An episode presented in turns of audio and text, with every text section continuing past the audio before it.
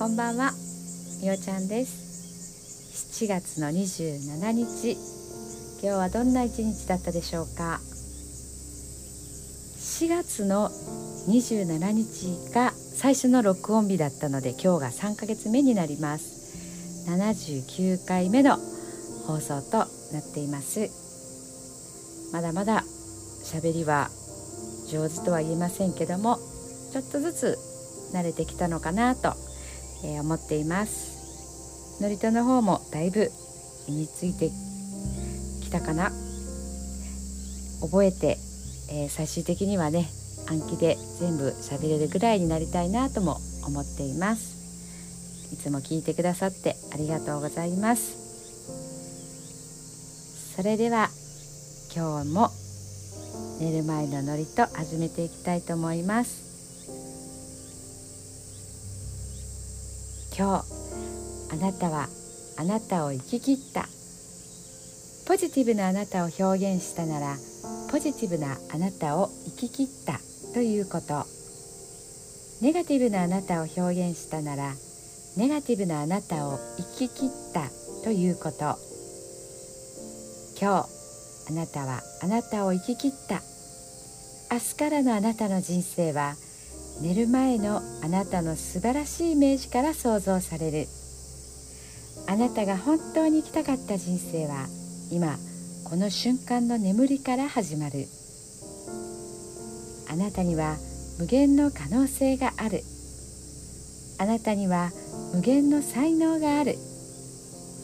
あなたはまだまだこんなものではない。あなたには目覚めることを待っている遺伝子がたくさんもし今日あなたの現実において自分はダメだと思うような出来事が起こったとしても嘆く必要はない。それはあなたがダメなのではなくあなたに素晴らしい部分が見えていなかったというだけだから。もし今日あなたの現実において自分は才能がないと思うような出来事が起こったとしても嘆く必要はない。それは才能がないのではなくまだ才能が開花していないだけなのだから。今日悔やむ必要はない。今日起こったことは起こる予定だっただけのことだから。もし今日あなたの一日が素晴らしい一日だったなら明日はさらに素晴らしい一日になる。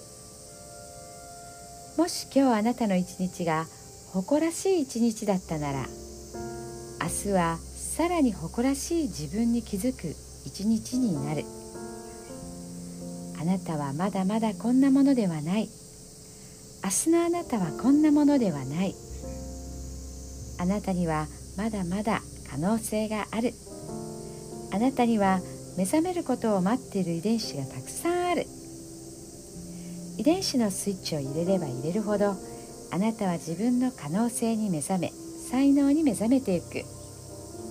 素晴らしいあなたをイメージしよう。眠っている間にそのイメージが記憶となりその記憶が明日のあなたの現実を作っていく。